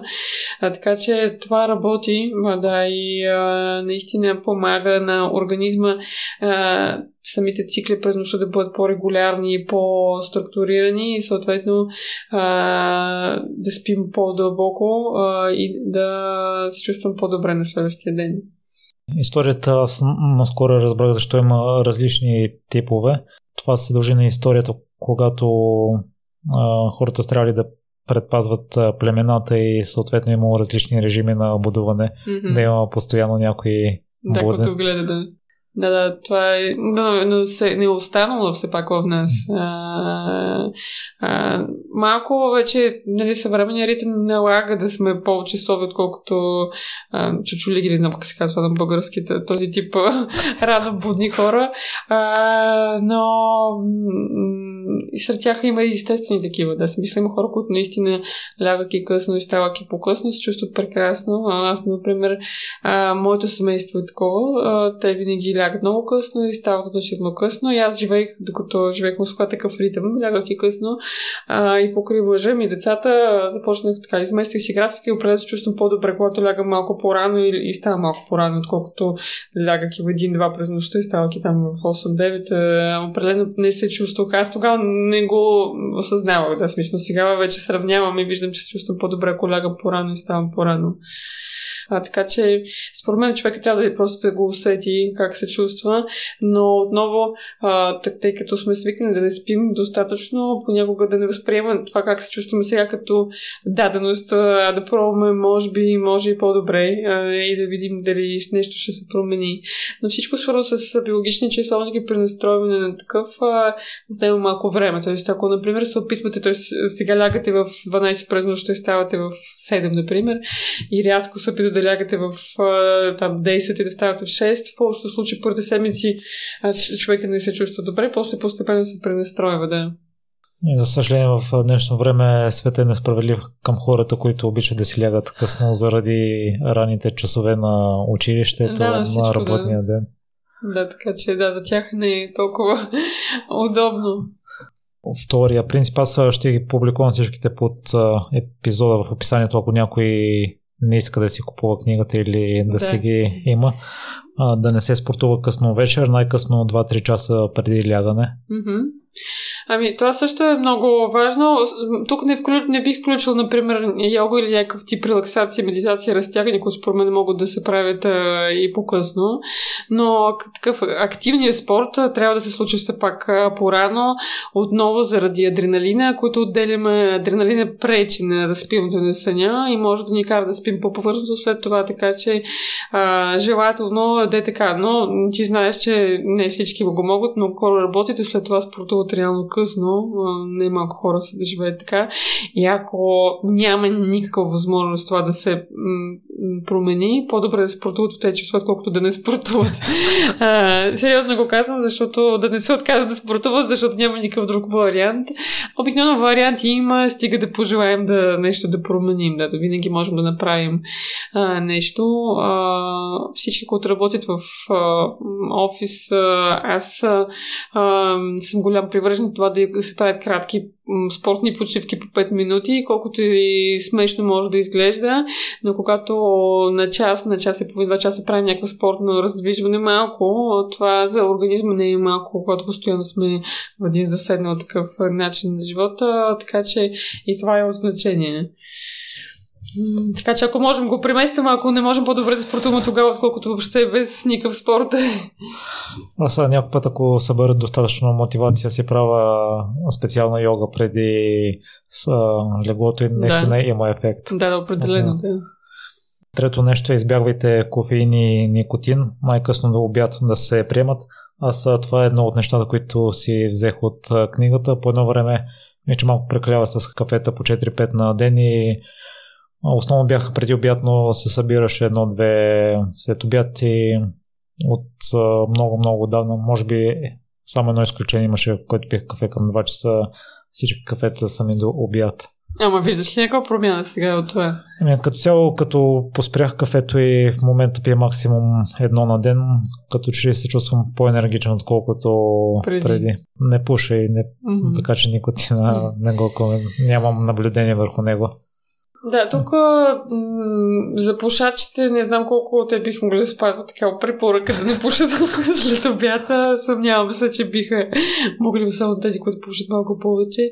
А за кофеин е по-реалистично и би могло да се спазва, но и тук, както ти казах в предварителния разговор, всички тези неща, и особено за кофеина, те са важни след като сме се осигурили, че реално спим достатъчно. Защото ако ние не спим достатъчно и няма достатъчно часове, какво да правим, да не пием никакво кафе, да не спортуваме, да спазваме всички чувства, няма да се чувстваме добре и това няма да ни осигури добро здраве. Тоест, най-напред трябва да се наспиваме. А, има специално за децата, знам за възрастните, предполагам, че също има такива изследвания. изследвания, които показват, че 20 минути липса на сън през деня вече оказва влияние върху развитието на, детето, върху неговото здраве, така че тук 20 минути, какво е 20 минути? Не, не, въобще нищо не е, ама е от значение. А, така така че тук, според мен, трябва повече да взимаме, а, за пример, м- различни животни. Те спят като цяло по-малко от хората, но те никога не правят компромиси, освен ако ситуацията не е живото застрашаваща. Тогава биха направили компромис. Във всички останали ситуации те ще спят толкова, колкото има необходимо. А ние не го правим. Да. Така че да, кафина, разбира се, по-добре да е в първата част на деня, но на първо място да се наспиваме, да спим достатъчно часове. Довода на автора и за следващия принцип е, че влият на дълбокия сън. Mm-hmm. И дори да спим... Не спим по повърхностно. Да. Mm-hmm. Следващото може би е най-трудно за приемане от хората да се избягват алкохолни напитки. И тук въжи също прави, ако приемаш да се да обяд. Ми не знам как да изкоментирам тази препоръка. Тя е много нереалистична, ми се вижда. Така че аз, между другото, въпреки че обичам нали, спаза много неща, но като цяло съм по-скоро противник на такива силни крайности. А, по-добре а, човека да си позволява някой път някакви неща, без а, но пък да спазва, например, останалите дни спокойно всичко останало. А, вместо да трепери всяко ще стане аз. Нали? но това като цяло ми се вижда доста нереалистична препоръка за нашите ширини. хората, ако пият, пият вечер, така че това е, не знам колко е възможно да се спазва. Аз само ще допълня нещо за регулярността. Много хора спазват тази регулярност от понеделник до петък, но събота и неделя я нарушават. Това също не е приемливо. Желателно е да си лягаме и да ставаме всеки ден по а, в едни и същи часове. Тук бих казала следното. Първо отново бих се ориентирал най-вече по това как се чувстваме, защото всъщност много хора спят до покъ... много по-късно, например събота неделя и се чувстват ужасно цял ден. Нямат енергия, просто буквално а, така съвсем недобре. А, но от друга страна, ако не, че е добре, но ако все пак през седмицата ние не можем да си осигурим достатъчно часове сън, по-добре събота дали все пак да спим малко повече, да даваме на организма възможност да наваксва малко. Изобщо не ви призвавам към това, призвавам ви да спите толкова колкото е необходимо, но ако няма възможност, по-добре така, отколкото а, да не си позволяваме да поспиме тогава а, достатъчно.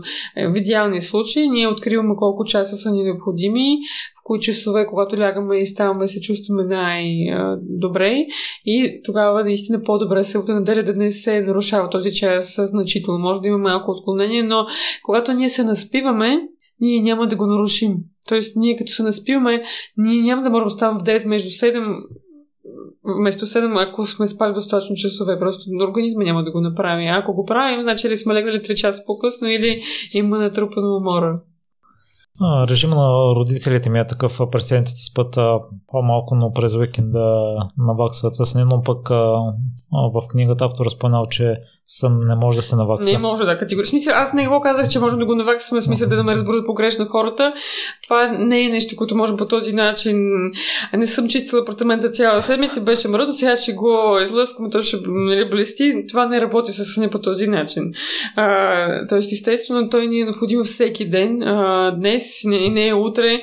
А, но а, ако човек все още не е готов да предприеме такава промяна и да поставя съня като абсолютно приоритет и да спи по повече часове, по-добре да се навакса, отколкото все пак да не го прави. Да, смисъл. Казвам го, защото виждам реалистично, реално какво се случва и много често хората, да, да, ама те не спят. А, аз въпреки, че моята родители ги обработвам от не знам колко години, че трябва да спят повече, те не спят достатъчно, а те не го правят. Да, смисъл, отново лягат а, много късно. Сред родителите, с които аз работя, основна причина за това е, че когато цял ден ти си с децата и те заспят, а, ти имаш нужда, да, например, двойката има нужда да остане сама, да си поговорят родителите и когато те и с това време не разполагат, съответно се чувстват още по-некомфортно и много често отново крадат от съня това време. Вместо да легнат по-рано, крадем това време от съня. Решението тук е да научим децата да спят добре и да лягат по-раничко, за да може да имаме време за нас и да достатъчно спокойно време, в което да си говорим и да правим някакви други неща заедно. В връзка с това, автора споделя, че ако не можеш да спиш през нощта, по-хубаво е да си станеш в колкото си ставаш по принцип и да изкажеш деня така и да си легнеш в същия час. И аз при мен съм забелязал някой път, ако не си е навия армата сутринта и стана по-късно, пък вечерта не успявам да заспя на време и отново влизам в този да, порочен кръг. Точно така, да. Тоест това отново заради биологични часовни, които лесно може, а, сложно по-скоро може да излезе от този ритъм а, и съответно а, лесно може да доведе това до много неприятни някакви такива усещания пред деня, така че съм съгласна с това. Не, че всички го спазват, но да, това е, е това е вярно. Следващото нещо е избягвай обилна вечеря и напитки вечер. Напитките то е свързано малко с предишното, че за българите е по-трудно. Да. Ами, а, да, това също е от голямо значение. Между другото и в моята практика като консултант по същия начин, все пак препоръчваме да има време, в което храната може да се легне и да не лягаме с пълен стомах. А, за възрастните хора е хубаво да има поне час, да смисъл, по-добре повече малко, но поне час от момент, в който сме яли, а, ако може повече, естествено по-добре да е час и половин, два часа, в който не се храним. А, ясно е, че когато лягаме а, с пълен стомах, организма в този момент е ангажиран с този процес и всъщност всички процеси на отпускане се случват по малко различен начин а, и биохимично, хормонално, когато а, организма е, нали, се захваща с тази задача. Така че а, отново по-сложно бихме могли да постигнем достатъчно дълбок сън и така нататък. А, така, но м- предполагам, че познаваш немалко хора, които правят точно това а, и пък твърдят, че се чувстват прекрасно от това, но не винаги не винаги имаме альтернатива, с която можем да сравним. Аз, ако не го правя известно време и всички останали неща ги спазвам, как бих се почувствал, хората не винаги знаят, че може да е по-добре и приемат това като даденост. Аз пък съм малко в другата крайност си вечеря, ма много рано има по-голям диапазон между вечерята и спането, но и този вариант съм чул, че не е най-хубав, защото ако пък си легнем гладни, по-скоро ако си легнем гладни, също не успяваме да спим достатъчно дълбоко, защото а, организма да, ще да, трябва да... се едно сигнализира, че трябва да... Аз, например, ако съм гладна, въобще не мога да заспя. Ако не съм яла, просто въобще не мога да заспя. Също сега като говорим, си говорим, аз се, се замислях за хищниците, защото хищниците много често заспиват след като се нахранят обилно един лъв, много често той ще иде, иде, иде и накрая ще легне и ще спи. А, така че не знам до каква степен наистина не е толкова физиологично, то трябва вече да се направят някакви изследвания, но а, все пак, а, когато си изцяло хищник и се храниш с а, някакво месо, което си е хранил, а, много вероятно и нивата на ензимите и всичко останало е малко по-различно от, а, са малко по-различно от нашите, така че имаме вече малко различна физиология. Тук не знам дали можем пряко да се сравняваме с тях, но да, те често заспиват след като са яли животните имам предвид. Ако е възможно да се избягват лекарствата, които пречат на спането, тук може би няма да. нужда от коментар. Избягвайте следобедни дремки след 15 часа, като доводно на автор е, че ако не се лъжа, той започва с това, че по време на деня се натрупва адозин, Mm-hmm. А това хормон ли? Аде... Не, това е не, е хормон. Аденозин е... А, той реално по време на деня се увеличава налягането на съня, така нареченото sleep pressure на английски. И всъщност налягането на съня е свързано с количеството аденозин, което е постепенно натрупване в а, организма. А, и а, ако спим след обяд, нивата на аденозин значително падат а, и съответно после може или да имаме трудно заспиване, или по-рано стане, или много по-повърхностно сън през нощта, с много по-кратки всички а, моменти, в които спим дълбоко а, и така. Всъщност дълбокия сън отговаря за това колко ще се възстановим. И ако не сме спали дълбоко, поне част от а, съня няма да се чувствам достатъчно добре на следващия ден. А, с прости думи, постепенно в рамките на деня налягането на съня расте, расте, расте, расте, но ако сме поспали някъде там след обяд, то спада и ни пречи после да влезем в нашия стандартен ритъм. А ти окей ли си с следовените дремки преди 15 и като цяло какво мислиш за тази точка? Ами, повечето хора, когато се наспиват, те нямат нужда от редовни дремки никакви. Аз мисля, когато един човек редовно иска да спи след обяд, в общото случай означава, че той през нощта не спи достатъчно. Въпреки че аз имам един колега лекар, който има частна практика, и той си има легло в офиса и всеки след обяд в 2 часа ляга да спи един час. Много години и спи един час и след това продължава да работи.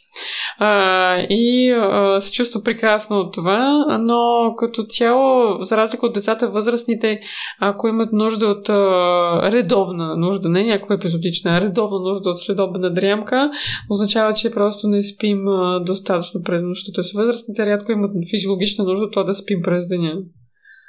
И няма ти физиологическата възможност. Да. Релаксирай преди сън. Това малко го засегнахме. Един да. вариант е йога, а следващия принцип е гореща баня преди сън. Предполагам, че това е друг да, метод. За всичко, да което помага да се отпуснем, е добре дошло.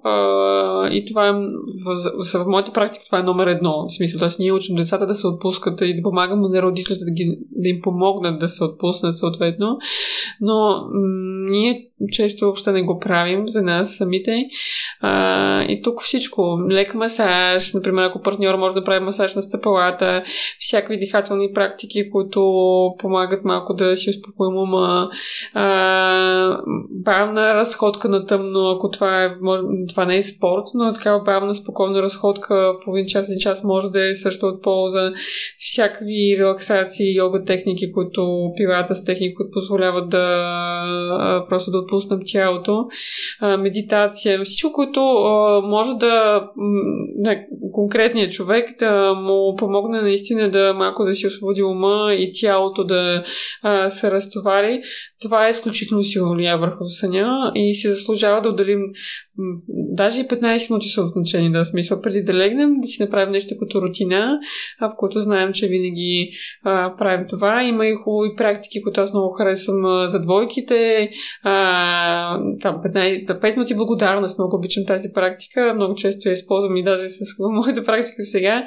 А, 5 минути, в които ние можем да пишем, можем да го изговаряме с партньора, благодарим за различни неща от този ден, който е минал, който помага не просто да се отпуснем, а да се фокусираме върху позитивните неща, които а, реално м- променя нашето възприятие на живота. Хубаво е да се инвестира енергия и време в това. Това дава, да наистина създава промяна. Другото нещо, което препоръчва автора е тъмна и хладна стая без а, технологии. Mm-hmm. И той споделя, че на по-студено време организма спи по-добре, по-дълбоко. Mm-hmm. И... Да, повечето хора спят по-добре, когато е малко по-хладно а, и изцяло тъмно. Аз съм много голям привърженик на, в, в така да кажем, естествената среда, в която хората се могат да спазват такъв ритъм, в който става в 5 часа сутринта, по-добре да няма блекаут предета, да следваме след да лягаме рано. Аз преди години бях на един семинар, в който този лекар работи в Африка и той обяснява, че има региони, в които няма ток просто и хората спазват такъв естествен момент, като става тъмно в 7 вечера, те лягат да спят и после там в 4-5 вече са станали. А, но ние, понеже все пак почти невъзможно да спазваме такъв ритъм, а, аз като цяло съм привърженик на блекаут, такива затъмняващи предета, които създават цяла силна тъмнина в помещението. А, естествено, като станем а, сутринта, трябва вече да има много светлина да а, отворим всичко, но те позволяват а, да стане по-дълбоко определено. И аз мога да кажа, че откакто ние може би вече 3 години или повече спим на изцяло затъмнен, такова изцяло на помещение, има промяна в съня определено. Да, смисъл спе по-добре, откакто е изцяло тъмно. Така че това го би го препоръчала също. Спомена и друг начин и мисля, книгата се споменаваше за намаляване на светлината също преди лягане. Mm-hmm. Досег до слънчева светлина поне 30 минути на ден. Да. Това вече mm-hmm. го засегнахме. Последното нещо, което аз вече също го прилагам, не лежи буден в леглото. Ако си буден повече от 20 минути, е по-добре да станеш и да направиш нещо релаксиращо, докато не ти се доспи. Или аз отивам в другата страна, гледам телевизия и клипове в YouTube, което не е най-оптималното, но поне леглото вече го използвам само за спане. Да, точно. А това, между другото, е изключително важна препоръка за тези хора, които страдат от безсъние, защото когато ние лежим и не можем да спим, не можем да спим, наистина е по-добре да е човека да стане, да прави нещо за релаксация и след това да отново да легне. А, така че това е важно а, и много хора не го знаят. Но някой път е възможно да прави, да прави нещо като тренинг и, и човека да да съзнателно тренира как да се отпусна, ако лежа и не мога да заспя. Аз на, покрай малки мисля, когато той не спеше всъщност, а, си направих някаква примитивна а, релаксация, т.е. когато а, той ме будеше на всеки час и аз вече бях в толкова екзалтирано състояние нормално, че аз постоянно започвах да мисля за някакви задачи през деня. Аз просто съзнателно си забранявах да мисля за това и си представих един много любим плаш, а, на който често ходим. Той е такъв много тих, там няма хора. А, как върви по пясъка, как водата ви докосва краката и всъщност това е вид релаксация, който позволява отново да заспиш много по-бързо, но всеки трябва да открие какво е това нещо, което би могло за него. За някой, например, пак за себе си мога да кажа, че някой път, това сега ви стана интересно, ако, например, съм в много претоварен период и не мога да заспя половин час, аз ставам взимам много горещ душ и, и, след това, като легна, веднага заспивам. Тоест, явно това работи наистина не само Просто сега се сетих за това. Но има хора, които ще имат нужда от нещо друго а, и те просто трябва да си го намерят. Какво е това нещо, което им позволява да се опусне. Но да, да не се лежи без да заспиват, това е а, да, профилактика на силно безсъние, което е сериозен проблем. Благодаря много за съветите, Лена. Ще го пробвам, тъй като когато ми се получи такава ситуация, нито ми се прави нещо, защото ми се спи, нито пък мога да заспа, защото не ми се спи изцяло. И пробвал съм и с четене на книга, едитвал съм си епизодите за подкаста също през нощта. И за... най-лесното ми е просто да си пусна някои клипи и да, да заспа на него по възможност.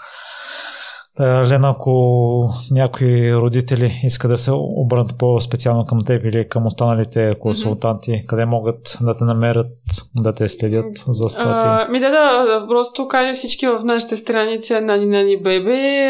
Естествено имаме сайт, а в страницата споделяме много информация. А, планираме още повече сега от есента, вече като не съм сама да споделяме много повече съдържание. Така че ако вече сте родители и имате някакви затруднения или предстои да станете родители още по-добре да а, се подготвите предварително и да не попаднете в такава ситуация, в която бебето не спи. А, сме на разположение да помогнем с каквото можем и а, това наистина може да промени живота. В какво си се провалила? В живота ли? Да. О, да, това е добър въпрос. Мисля, че толкова пъти съм се провалила в най-различни неща.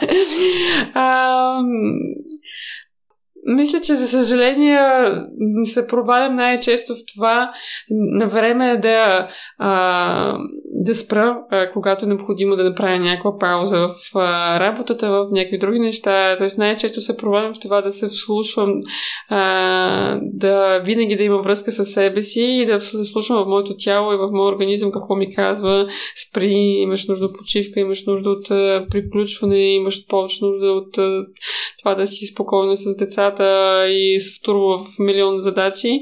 Така че според мен не е много се провалям в това да винаги да съм в а, синхрон с а, моите нужди.